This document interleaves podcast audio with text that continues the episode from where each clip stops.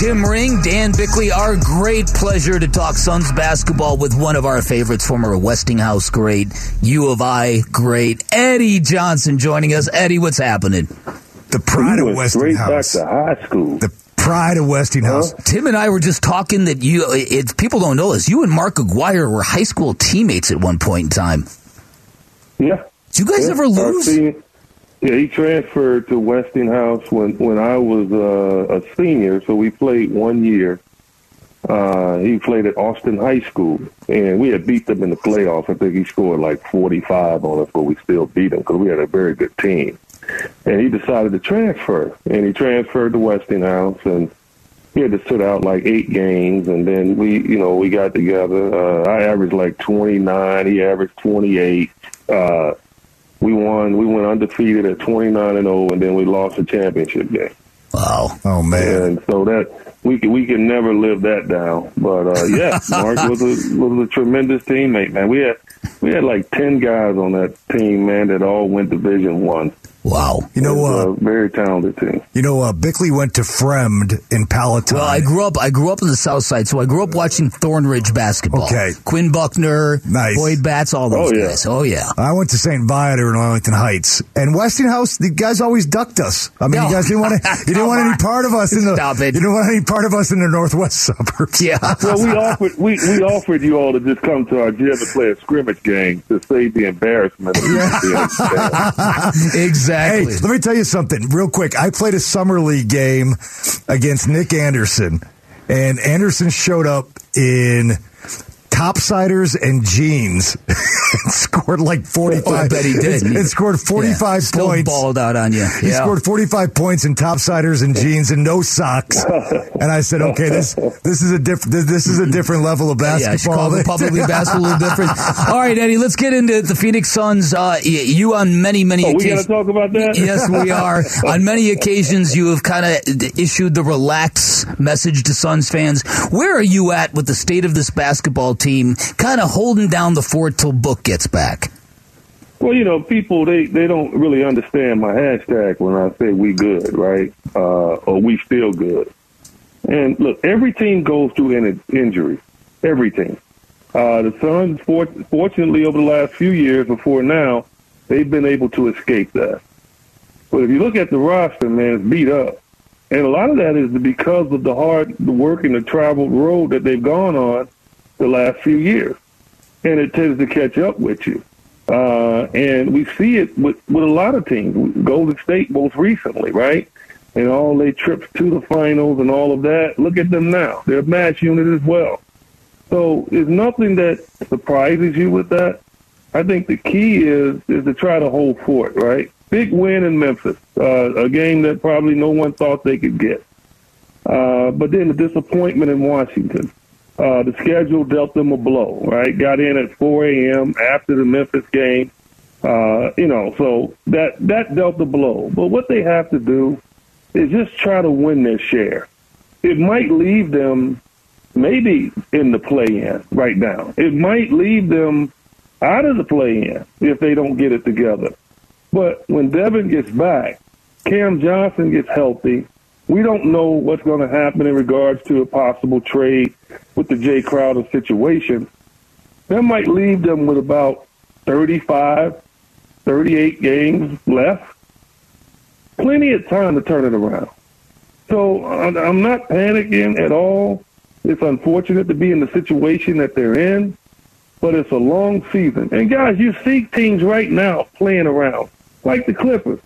I mean, the Clippers, they still won't play their players all the time. Uh, you got these teams load managing. You look at the Western Conference, what separates from the top to the bottom is only a few games. So when you look at that, you say, how do we navigate the season when it's dealing with injuries? I'm not for load management. If you're healthy, you play. But now that you're injured, the Suns have to find a way to navigate it. And it's not going to be easy, but I'm not going to say, you know, oh, we're done. Oh, we're in serious trouble because I still see light at the end of the tunnel. Yeah, Eddie, I, I, I agree with you. In fact, I've been talking about it the last couple of days. I, I look back, you mentioned the Warriors last year. All right, I got the numbers from February 9th to March 30th, over six weeks. A six week stretch, even a couple days longer. They won only seven of 23 games as they had guys yeah. hurt. And April rolled around, that calendar hit April. They got guys back on the court. They, they floored it. They won their last five regular season games and the rest was history once the the playoffs began. So I mean that's that's just one yeah, example so of a there's team. There's a path, yeah. There, there, there is a path. It, they, if the Suns can stay right around that 500 mark until Book gets back, and you get Cam back, you get the other Cam back, and you, you presumably make a deal to refortify the roster. There's 22 games after the All Star break, Eddie. I know you mentioned 30, 35 maybe, but uh, if it's after the All Star break when this team is truly together is 22 mm-hmm. game is 22 games enough? I think it is. Uh, what do you What do you think? No, without a doubt, without a doubt, it is. Uh, but what they're going to have to do is win their share of games without those guys, right? And so, you know, you got to beat the teams you're supposed to beat. And, and if they can do that, uh, you know, they went into Memphis and beat Memphis. Okay, so we know that they're capable of doing it if they're connected. Yep. But this is a challenge, man. This is this is fun. Like you know, I, I was in situations like this as a player, where next man up mentality. You see what Golden State's doing right now. I mean, they're starting to win games, and they don't have Curry. They rested Clay the other night. They still won. They don't have Wiggins. So, I mean, if you win your share, then you'll keep yourself in, in a good situation. And that's all we can hope for right now. It's unfortunate, man, that injuries are happening, but we'd rather those injuries happen now than later. And yeah. so that's the way I look at it. And uh, you know, it's just it's just the Suns' time to go through it, man.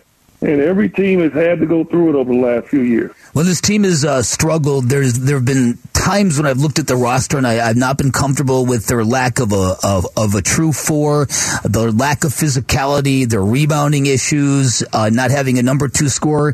When they're connected, all those things seem to really get mitigated and go away.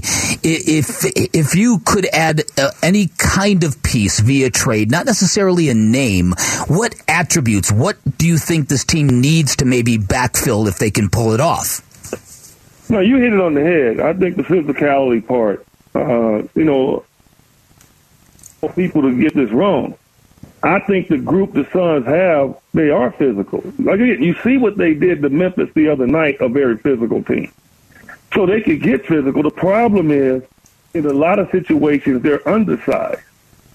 And yeah. so for like, so when teams pack it into the paint and they're, they're, they're boxing out for rebounds, they're not moving many people.